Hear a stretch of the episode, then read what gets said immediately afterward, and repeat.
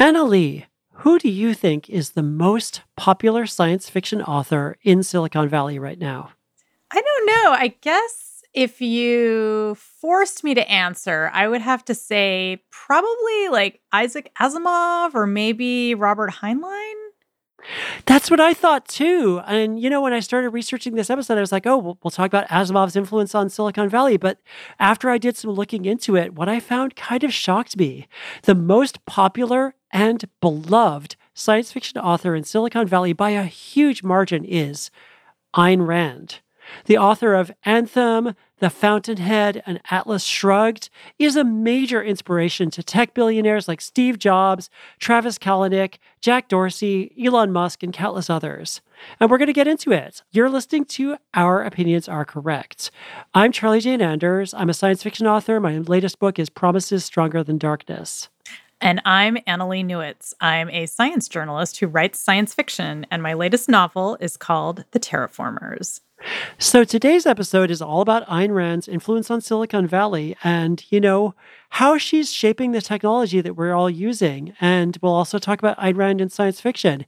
We're going to be joined by University of San Diego philosopher Matt Zwolinski, co-author of the recent book The Individualists, and also science fiction author Matt Ruff, who included a very strange version of Ayn Rand as a character in his novel Sewer, Gas, and Electric. That's right, we've got a diverse panel of experts today, two white guys named Matt. I feel like that's really on brand for Ayn Rand. I know. And they're both they're both lovely and delightful. I'm really excited to talk to both of them. And in our mini episode next week, we're going to be talking about dystopias generally, since dystopias are a huge thing theme in Ayn Rand's work. And like what I think is like the major problem with a lot of dystopias. All right. By the way, did you know that this podcast is entirely independent and funded by you, our listeners, through Patreon? That's right. If you become a patron, you're making this podcast happen. Plus, you get audio extras with every episode, and you get access to our Discord channel where we hang out all the time. And you're going to learn a lot about my two new kittens if you join that Discord. Oh, so, on top of all of the important so cute. political and literary conversations, kittens. So think about it. So All cute. that could be yours for just a few bucks a month. Anything you give goes right back into making our opinions more correct and feeding those kittens. So find us at patreon.com slash our opinions are correct. Okay, let's get objectivist. Yeah, let's get individualist, baby.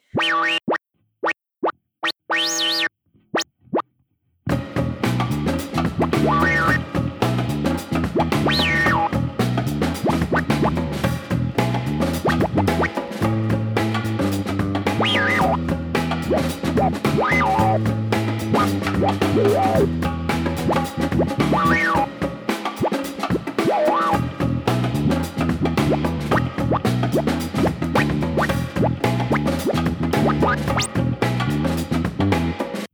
right, so I found a really fascinating article from 2016 from Vanity Fair about the cult of Ayn Rand in Silicon Valley, which we'll, of course, link to in the show notes. Annalee, I'm going to send you a quote from this article to read. Okay. Perhaps the most influential figure in the tech industry, after all, isn't Steve Jobs or Sheryl Sandberg, but Ayn Rand. Jobs' co founder, Steve Wozniak, has suggested that Atlas Shrugged was one of Jobs' guides in life. For a time, Kalanick's Twitter avatar featured the cover of The Fountainhead. And Peter Thiel, whose dissatisfaction with a Gawker story led him to underwrite a lawsuit that eventually killed off the site, and who made the outre decision to publicly support Donald Trump, is also a self described Rand devotee.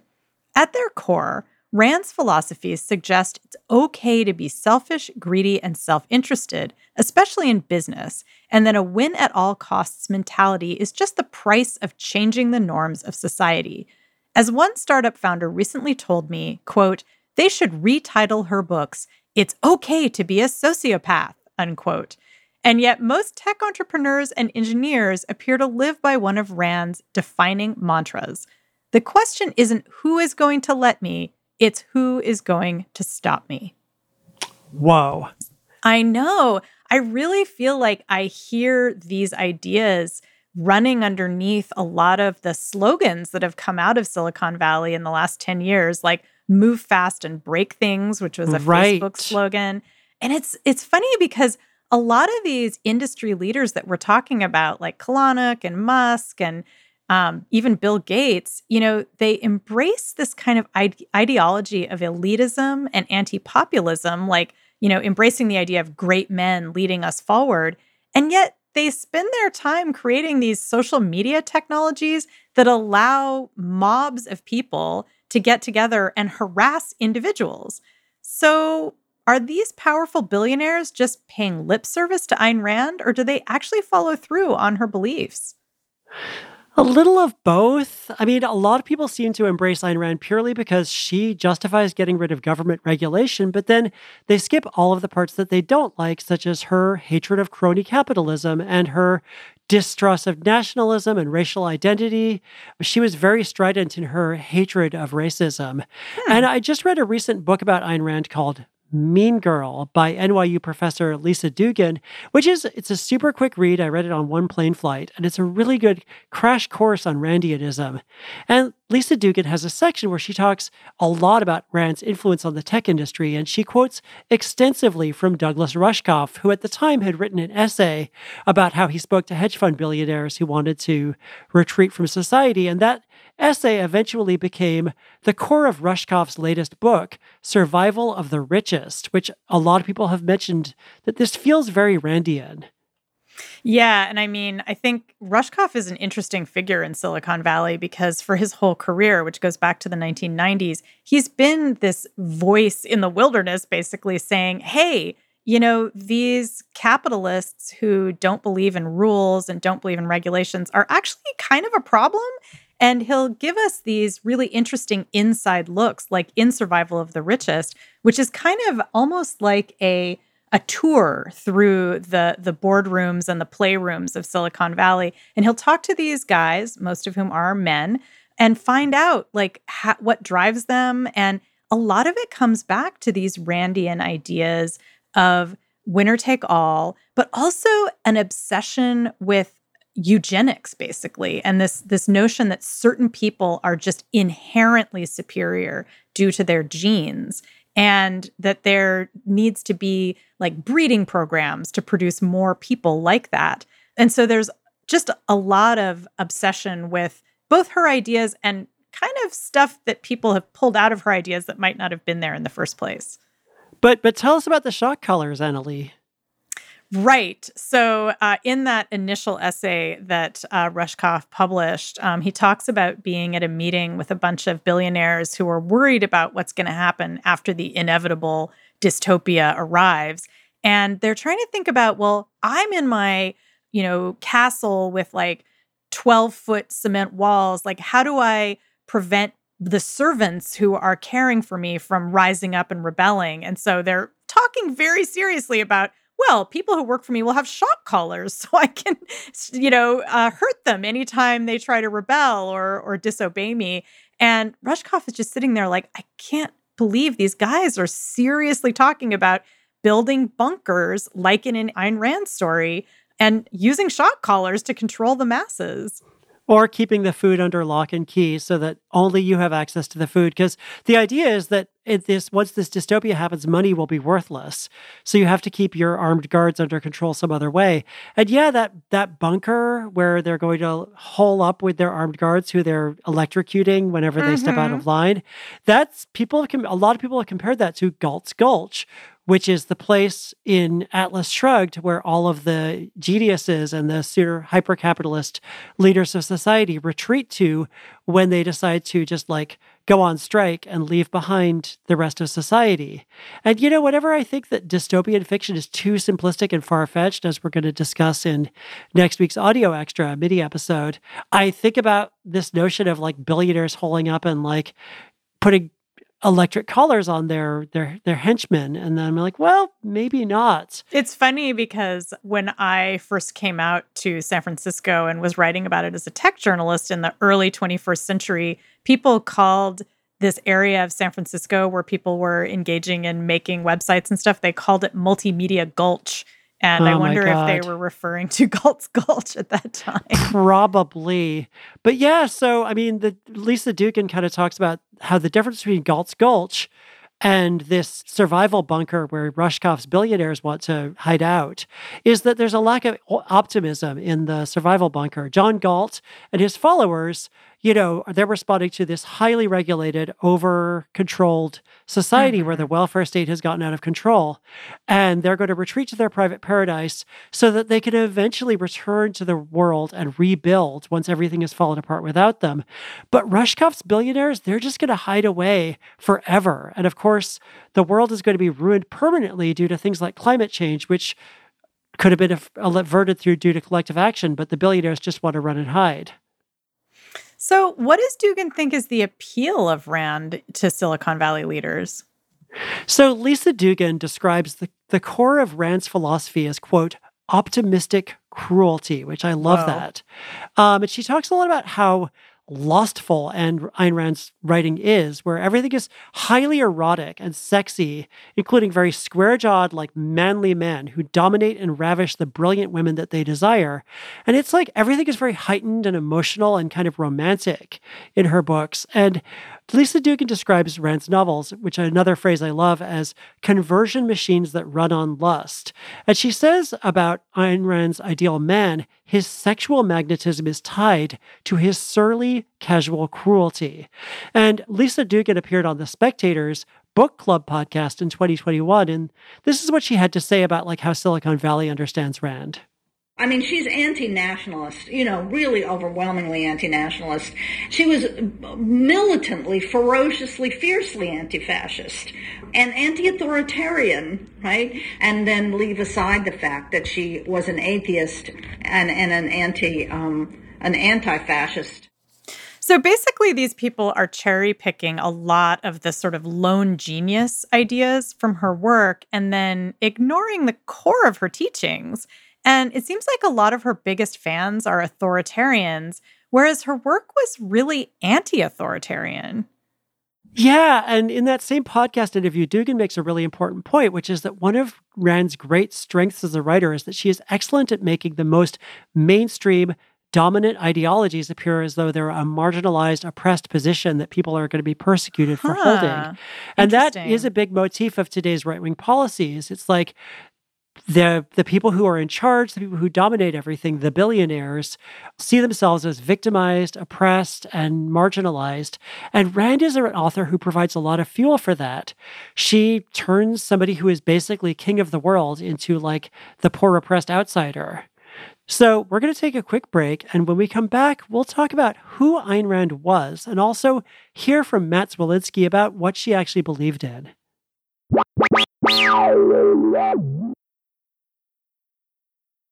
Okay, so back to the beginning. What's the deal with Ayn Rand? Who was she? So Lisa Duggan's book is pretty fascinating, um, and I learned a lot about her. Ayn Rand was born to a Jewish family in Russia in 1905. Her original name was Elisa Rosenbaum, and she was traumatized by the upheaval of the Bolshevik Revolution. And when she finally made it to the United States, she immediately made a beeline to Hollywood, where she tracked down legendary movie director Cecil B. DeMille, who she was obsessed with, and you know she worked for DeMille for a while, eventually becoming a screenwriter, but she was disillusioned with DeMille because she felt like he was chasing box office success or trying to win the approval of the masses instead of just following his own unique, brilliant vision. And hmm. that kind of set this, the tone for the rest of her life. Like she, even though DeMille could have been seen as like an archetype of like an Ayn Rand hero because he's obsessed with like trying to please the masses. He's he's kind of compromised. Also, apparently, her earliest attempts at creative writing included real person fanfic about William Hickman, a real life serial killer who kidnapped and disemboweled a young girl. Whoa. Okay. I don't even want to know what was going on there. Um, probably he was exercising his will over this girl. um, I don't so, know. It's, uh, yeah. So she became a novelist after the serial killer fanfic? Yeah, and her first published book was We the Living, a realist novel set in the Soviet Union about individuals struggling against communism. Then she turned around and published Anthem, a dystopian novel about a world where individuality is crushed. Her most famous novels were The Fountainhead, about a brilliant architect who struggles against society's mediocrity and eventually blows up a public housing project because his creative vision has been compromised. Oh, what? Which I feel like actually they did a riff on that in Tuca and Birdie. yeah, I was I feel just like thinking Tuca that. and Birdie was like, I wonder if that was intentional. I need to find out if Yeah, there's an episode where Birdie's boyfriend Speckle, who's an architect, is working on a public housing project.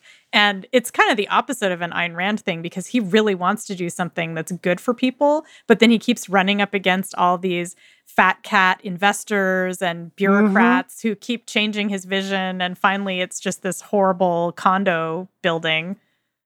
I'm really wondering, like, if uh, if if that episode, we should try to find out. Anyway, uh, if we do find out, we'll talk about it in the Discord. Yeah. And then her most famous novels, Atlas Shrugged, which we already talked about a little bit, where there's this sort of overregulated welfare state that crushes the spirits of the most innovative and brilliant individuals by like putting pointless rules onto them until finally the genius elite, as we said earlier, go on strike and go form their own separate, like, ideal society in a hidden place called Galt's Gulch.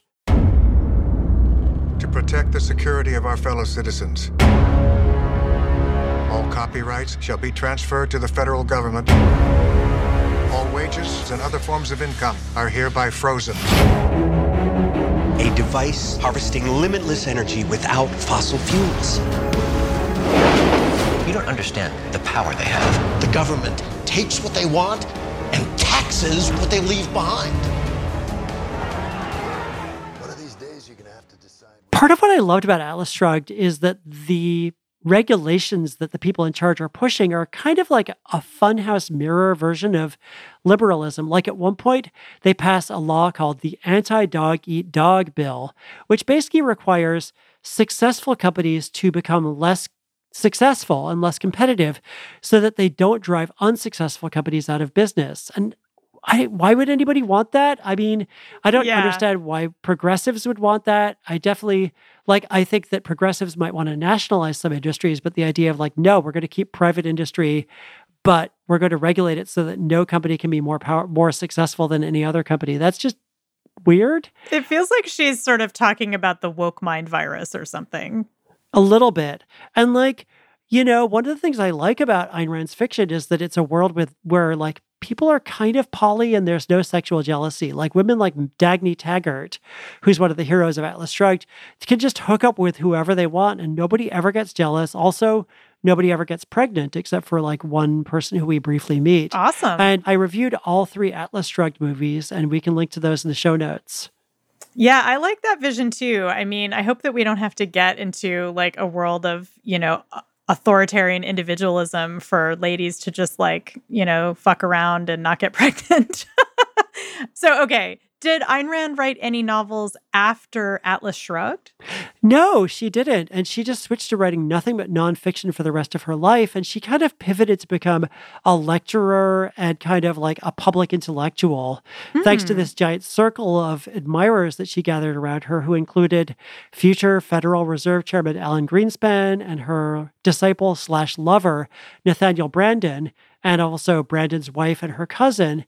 And you know, she basically she stopped writing fiction, even though, as Duggan points out, pretty much nobody reads Ayn Rand's nonfiction except for her most devoted admirers. And according to Duggan, at least, uh, Ayn Rand fell into a deep depression after she finished Atlas Shrugged, in partly because she had been allegedly taking Benzedrine to fuel her writing. And she ended up going through a long withdrawal period. And then and it all kind of fell apart for her in the long late 60s, where she had kind of her inner circle kind of fractured. And the end of her life was actually pretty sad. And so I was curious to learn more about Rand's thought and why so many people find it compelling. So I talked to philosopher Matt Zwolinski with University of San Diego. So I'm so lucky now to be joined by Professor Matt Zwolinski, philosophy professor at University of San Diego and the co-author of a brand new book about the history of libertarianism called The Individualists. Thanks for joining us, Matt. Absolutely. It's a pleasure to be here. Yeah. So, you know, I've read, been reading your book, your awesome book, the the Individualists, which kind of talks about how the history of, of libertarianism is actually more diverse than people realize. It includes anarcho-communists. It includes people who started from became to libertarianism through fighting against enslavement in the 19th century, and you know that the notion of property rights can take on many different meanings depending on who you're talking to and what you consider property. So, you know, do you think that people unfairly kind of boil libertarianism down to just this one idea of I'm in it for me and everybody else can just, you know, suck on a whatever? Yeah, yeah, I, I, think that I think that's true of libertarianism. I think that's true of, of Rand's ideas in particular. Right? Like, so you know, there's every once in a while um, you know, the media gets in its head to write some piece about Rand and her influence on, you know, whoever's in power at the moment, whether it's Donald Trump or Paul Ryan or whatever. And so I was I was reading this this piece, you know, in, in prep for the interview that the Guardian published on Ayn Rand a few years back, talking about her influence on Trump. Mm-hmm. A lot of Silicon Valley elites, and the way they summarized their philosophy was like basically greed is good it's okay to be a, it's okay to be a sociopath, right? Don't worry about the sheep out there. Um, you know, you trample on them if you can. And that's, that's just not Rand's view. Uh, again, she her view was about individualism, but it was about individualism with integrity. And for her, individualism meant standing on your own two feet and not trying to live off others as a parasite.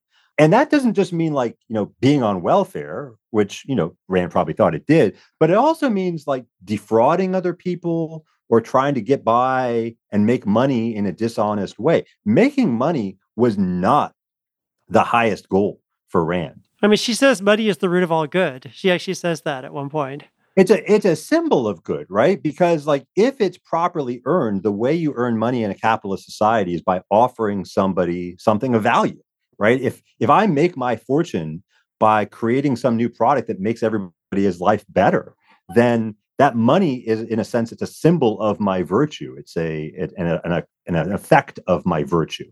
But if i make my money by defrauding you by lying you by cheating you or even just by slavishly catering to the lowest common denominator in the marketplace that for rand is nothing to be proud of.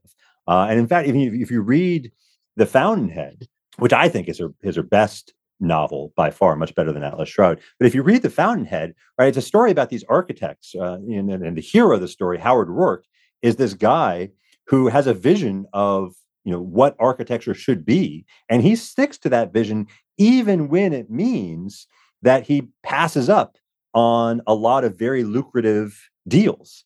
Uh, meanwhile, his colleague Peter Keating is just this this weasel, right, who has no vision, who has no integrity, but who wants to do whatever he can to advance his career. And and that person Rand thinks like that's that's the anti-hero. That's exactly who you should not try to emulate.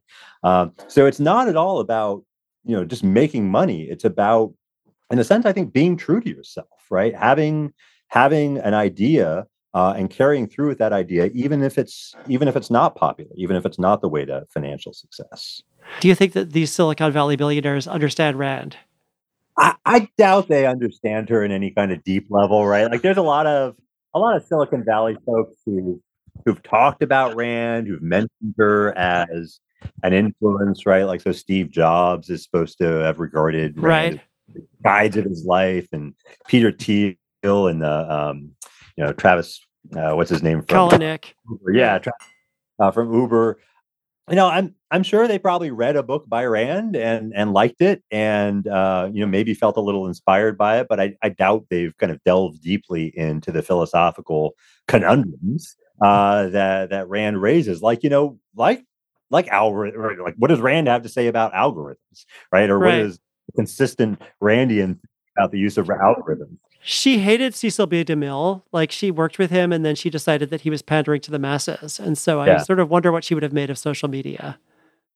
Yeah, I mean, and and how much of that is is Rand's personality, her own idiosyncratic personalities, uh, and how much of it is is her philosophy, right? Uh, and mm-hmm. how much we, you know, who who think that Rand was onto something, try to take on from her, uh, and and how much should we discard? I don't think there's there's any really easy answers to those questions. Uh, you know, I think again, what what a lot of these Silicon Valley people are responding to in Rand's work is this is this individualism, this um, this glorification of entrepreneurship, uh, of, of forging your own path in in the world of creating something new.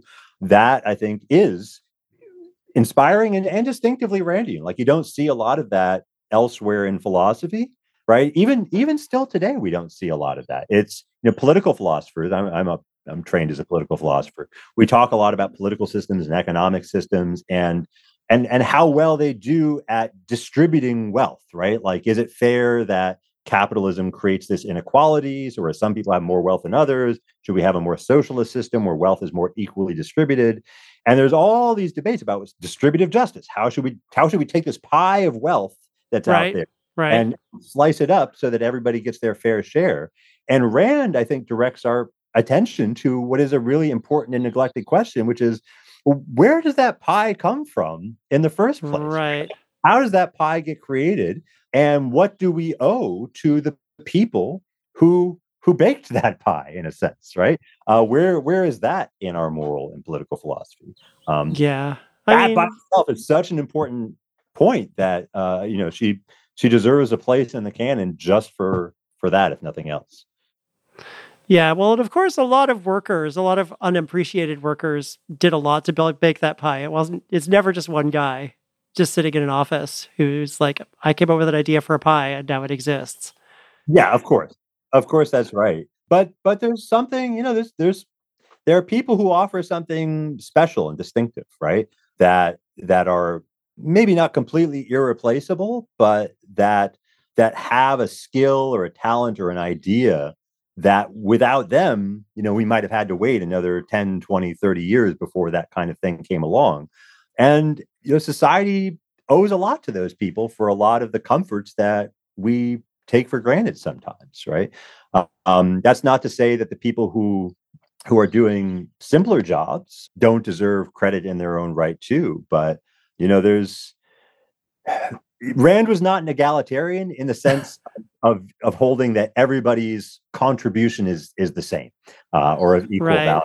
Uh, Rand thought that like some people bring more to the table than than others, uh, and that that rubs certain modern sensibilities the wrong way. Like we don't we don't like to feel like you know anybody's better than anybody else. But uh, I don't, know. I, I I think she probably had a point there.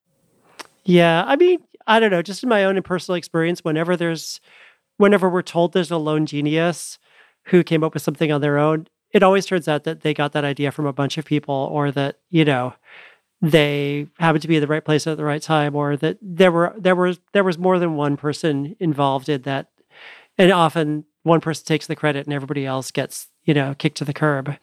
For Uh, sure. happens a lot in Silicon Valley, in fact. there's there's just a tremendous amount of luck in success but i think you know my and i think most people kind of underestimate the role of luck in their own success but i think if you look at people who are at the top of their game whatever that game is whether it's you know they're an olympic swimmer or they're you know ceo of a tremendously successful company right what you find is that they've got everything right? Like so they've, they've got hard work they've got natural talent and they've got luck. Like everything sort of came together and that's why they're in the top 0.001% of you know whatever endeavor it is that they're involved with. So there's there's luck there to be sure but there's also there's also a lot of skill a lot of determination a lot of hard work uh, and those things should be should be honored and cultivated to the extent that we can Yeah, thank you so much for joining us. Uh, can you tell tell me where to find where people can find you on the internet? Yeah, sure. So uh, I'm on Twitter mostly in terms of social media. So you can find me at Matt Zwolinski, and uh, you can you can find my webpage too there with links to um, my books. I've got uh, another book coming out next month on the idea of a universal basic income guarantee, which uh, maybe sits a little bit uneasily, uneasily with my uh, my other book on libertarianism, but uh, I think uh, there's there's some interesting overlap there. I mean, you be- actually say in your book that some people, some early libertarians really endorsed universal like basic income. I feel like it's mentioned in there. But anyway, so yeah, thank you so much. Have a great day. Take care. absolutely it was a pleasure. Okay, so we're going to take a quick break. And when we come back, we're going to be joined by Matt Ruff, author of Lovecraft Country, but also of Sewer, Gas, and Electric, which features Ayn Rand. And we're going to talk about Ayn Rand in science fiction.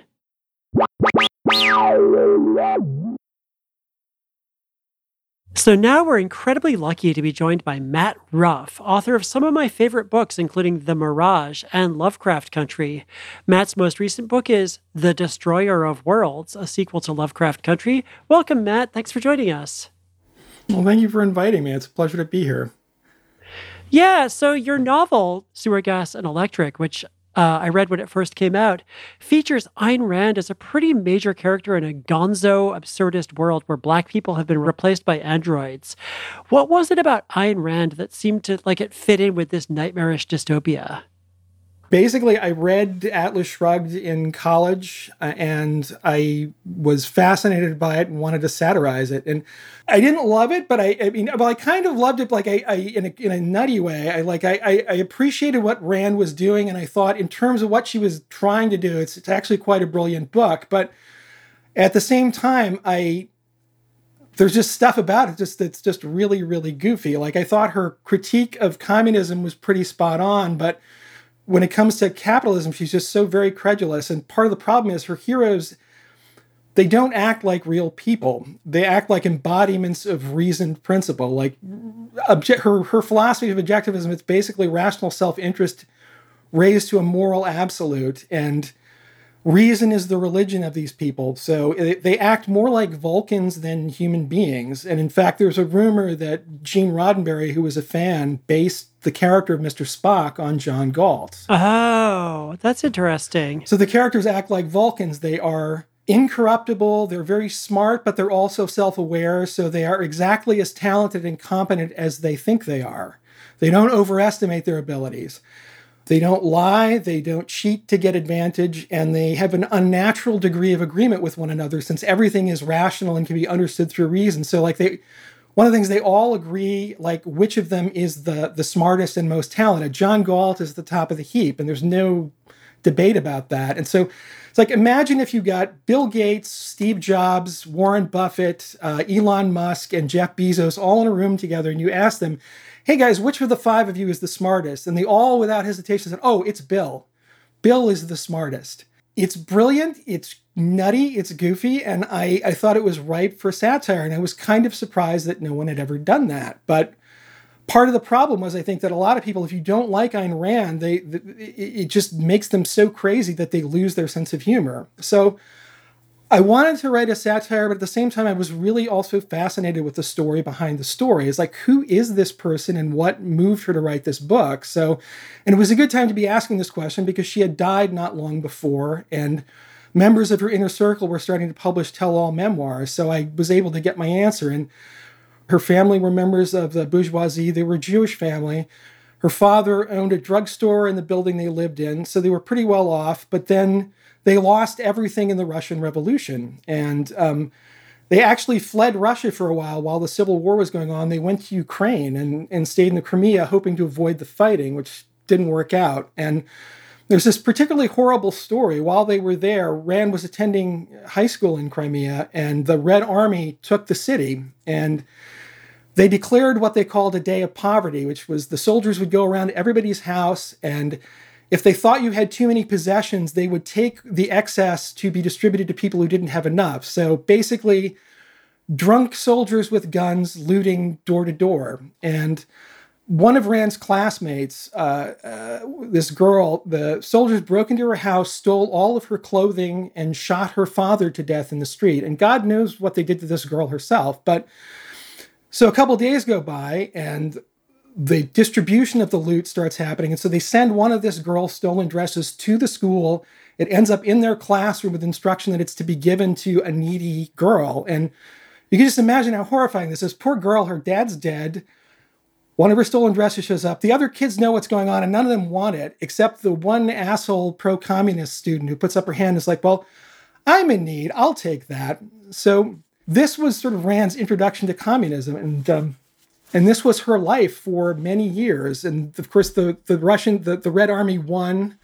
Eventually, the family goes back to Russia, and Rand just gets ready to spend the rest of her life living under this horrible regime. And then they get a letter from a branch of the family. They had some cousins who had made it out to America and were living in Chicago. And they write to them and say, Hey, haven't heard from you since the Civil War started. Hope you're okay. And Rand just turned to his mother and said, Mom, you've got to get me out of here. I, you write back and tell them I, I want to come visit. And so that's what they did. They, over many months, they arranged for Rand to leave the country and go visit the relatives in Chicago, obviously with the idea that she would never come back. And so she made it out, and she was the only member of her immediate family who did. She never saw her parents again. They later starved to death um, during the siege of Leningrad in World War II.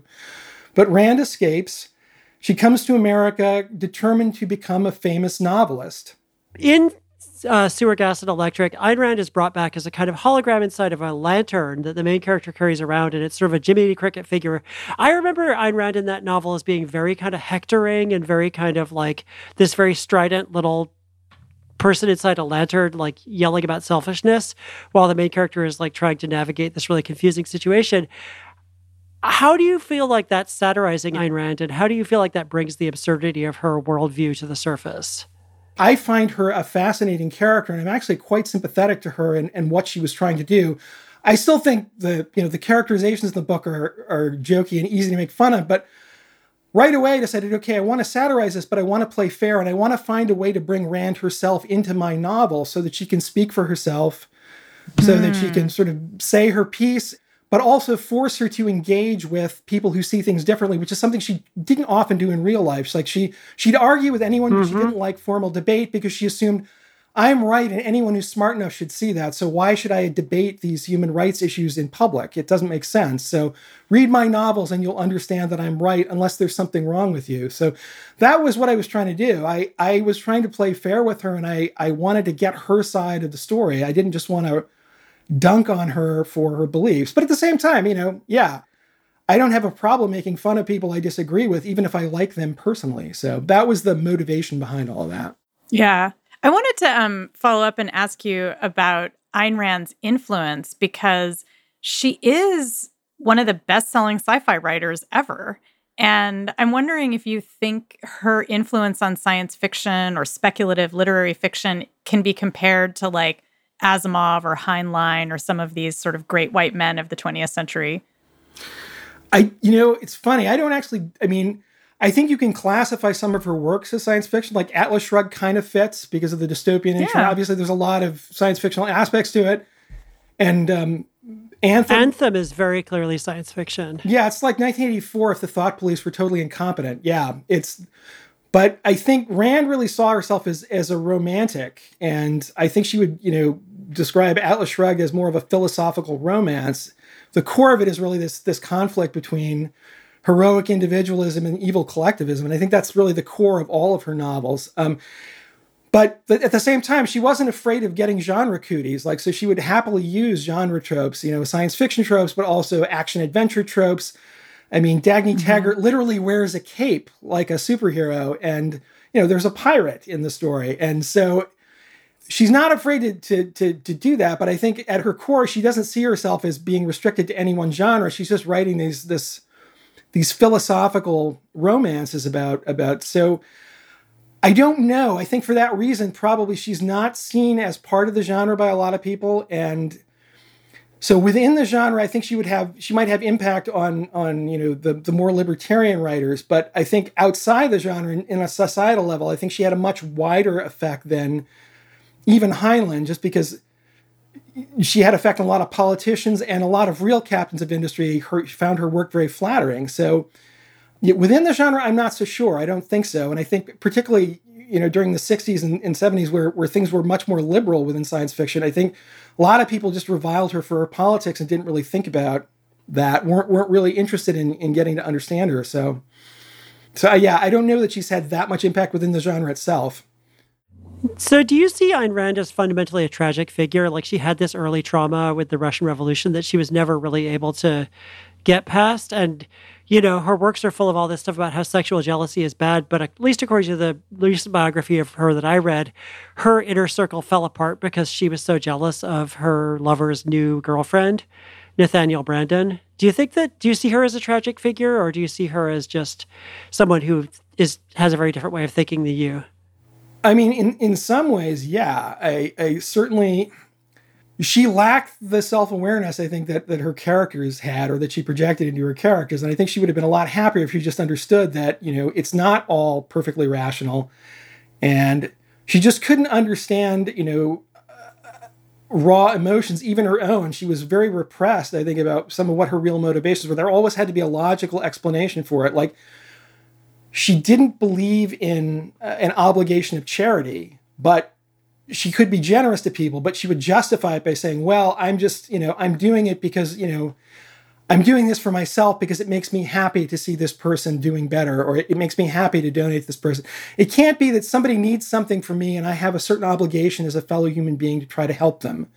Because she couldn't understand that you could you could have that feeling and not carry it to the crazy extreme where you have to give up everything or you have to to hurt yourself to help others. And I think she she would have been a happier person if she had been able to, but you can understand coming from her background why that she just didn't even want to go there. So um, I, I think in that sense, yes, she is a tragic figure, but the tragedy is balanced by the fact that you know she she also succeeded quite a bit. She had great success. She had a very good life in some ways. And I feel like her work is coming back into vogue much more now, like in the last like five years or so, um, than it was before. And I'm wondering if you have any thoughts about that, like why she's so perfect for this moment in the tech industry, um, as opposed to say in the 70s or 80s, like what's going on now that's making Ayn Rand seem so vital? I wonder about that too. It's funny. My wife and I were talking about this yesterday because I, one of the things as you get older, you realize people who were household names when you were young completely drop off the cultural radar. And I was kind of wondering, is this going to happen to Rand eventually? And um, but you know, she's still selling like God more copies of her books a year than I've probably sold during my entire career. So, but I I I think that yeah, she's always going to be popular among like if you if you think you're you know especially if you're young and you think you've you've you understand the world better than the people who've been living in it twice as long as you and you don't understand why we have these hidebound traditions and regulations rand will flatter that point of view and tell you yeah go out and disrupt and smash the system. You know what you're doing.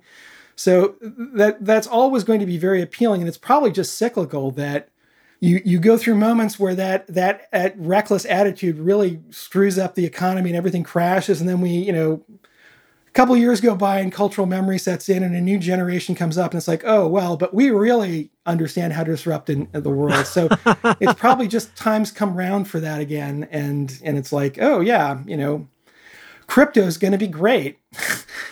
Um, we don't need banking regulations. That's silly. Why would we want that? And yeah so i i think that's just it, it's yeah she's the oh perfect gosh. Yeah. she's the perfect justifier for that kind of attitude. Do you have a theory about who John Galt is in the current Silicon Valley pantheon? Who who would be your pick? There there isn't one. They everybody thinks they're John Galt. That's the whole appeal of the character. He's he's the smartest of all. He's the top of the heap. So anybody any of those guys in that room trying to decide who the smartest guy is, they're going to think it's them.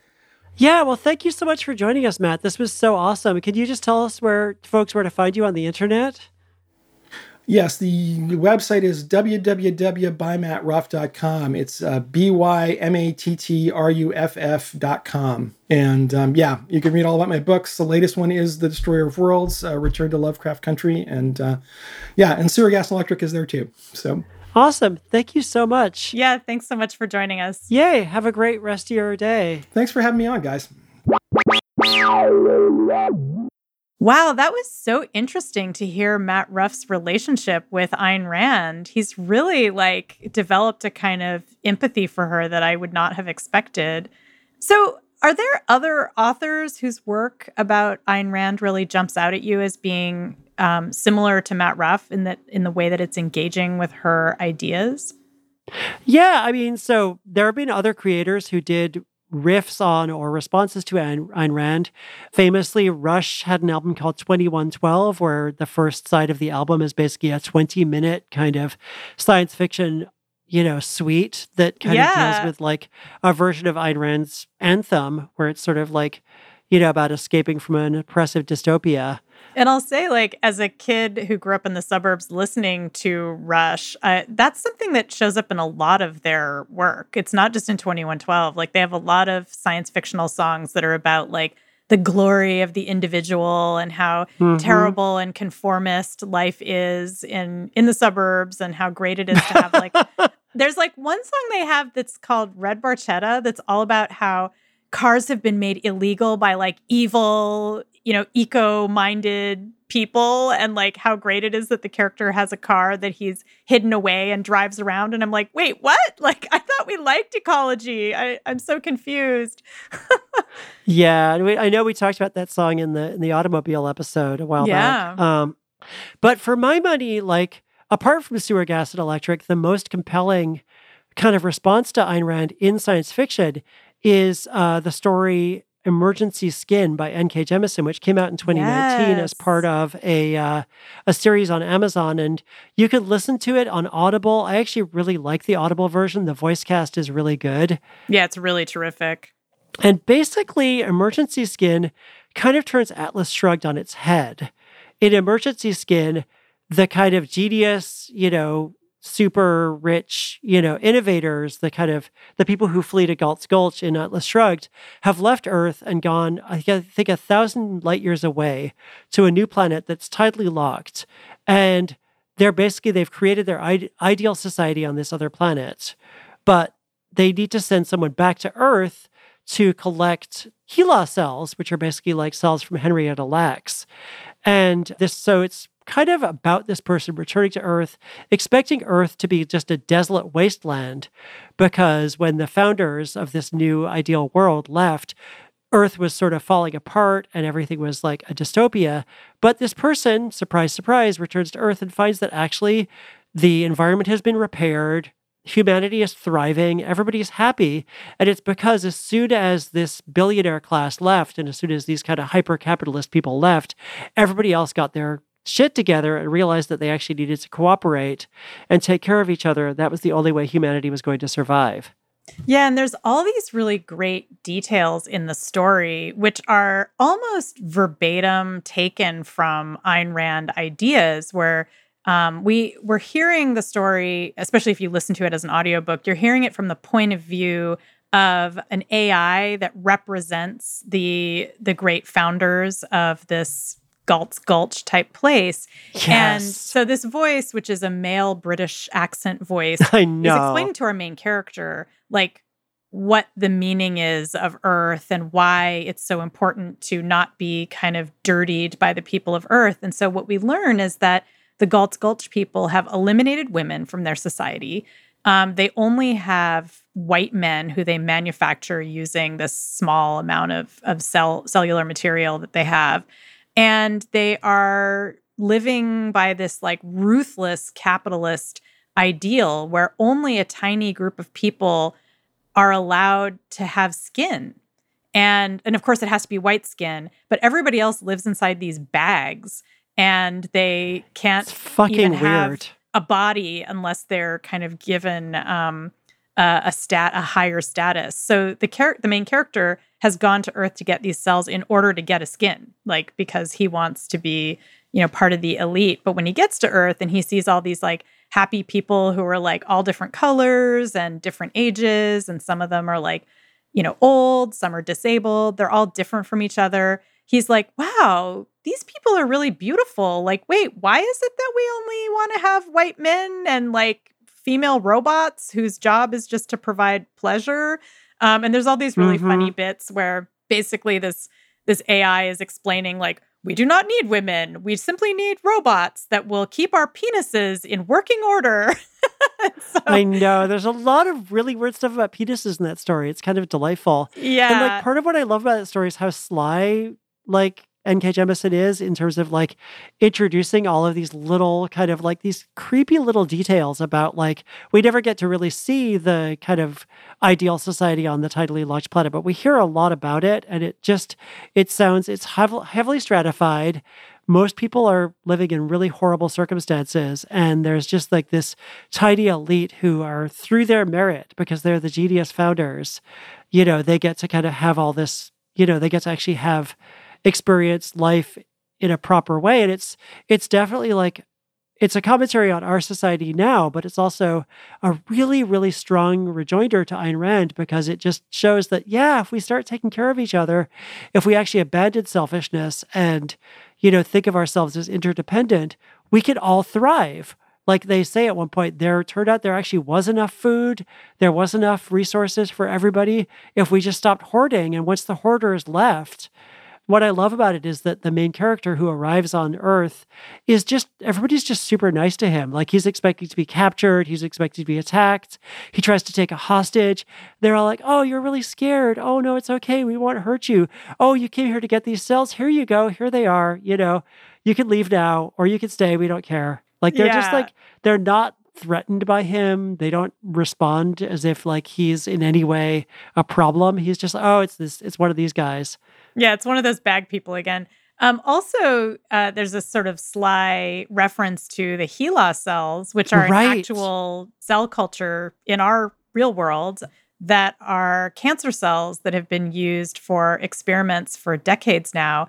And as the book, the very popular book, The Immortal Life of Henrietta Lacks, points out, is that these these were cells that were taken without permission from a black woman who was dying of cancer. So mm-hmm. this entire separatist white male civilization only exists because they're using the cells from a black woman, which is pretty on the nose, but also it's a great you know, she never says that overtly. She just mentions the HeLa cells, and it's like, if you know, you know. yeah, I, I liked how that was just this like I missed it at first until you pointed that out to me. Yeah, and like you know, I mean, it's it's funny because like emergency skin, it's very kind of bold allegory. It feels very much like an inverse of Atlas Shrugged. It's it's not trying to have a it's there's not a lot of ambiguity in it but i think that's part mm-hmm. of what make what i love about it is that it's just it's a very kind of like turning atlas shrugged on its head in a very elegant way yeah it's it's a kind of fairy tale and yeah. um and it's an imagining of a utopian world you know instead of imagining a dystopia it's like actually no um the Galt's Gulch people they're the dystopia um, they're not they're not fleeing from a dystopia. They're actually fleeing from a better world, and they've mm-hmm. gone and set up their own weird thing. And what I also love is that in this sort of utopian future, they say, "Hey, man, go for it. You guys want to go have your weird separatist, like white male culture? Go ahead. We don't mind. You do you. Yeah, yeah, you do you. And they actually, I think, say that. One of them is just like, hey, man, you do you. Like, have fun. Enjoy the cells. See you later yeah. Definitely everybody should hunt down um, Emergency Skin by N.K. Jemisin if you want like an antidote to Ayn Rand. So Thanks so much for joining us. This has been Our Opinions Are Correct. If you just randomly stumbled on us, please do subscribe. You can subscribe to us anywhere that you get your podcasts. If you like our podcast, please leave a review. It helps a lot. And if you really want to like become part of the Our Opinions Are Correct family, we do have a Patreon, as we mentioned at the start of the show. And if you subscribe to that, you can join us on Discord. Um, and we're also on all of the socials. We're on Mastodon. Uh, we're on TikTok. We're on Instagram. Uh, where else are we? I think that's pretty yeah. much it. There's I, I don't I don't think there's any other social platforms out there. I haven't heard of any. No, that's that's all yeah. there is. Um, yeah, thanks so much to our incredible just brilliant audio producer, Veronica Simonetti. Thanks so much to Chris Palmer and Katia Lopez Nichols for the wonderful new music that we've got. And thanks again to you for listening. And we'll be back in two weeks with another episode. But if you're a patron, we'll be seeing you in Discord. Bye. Bye.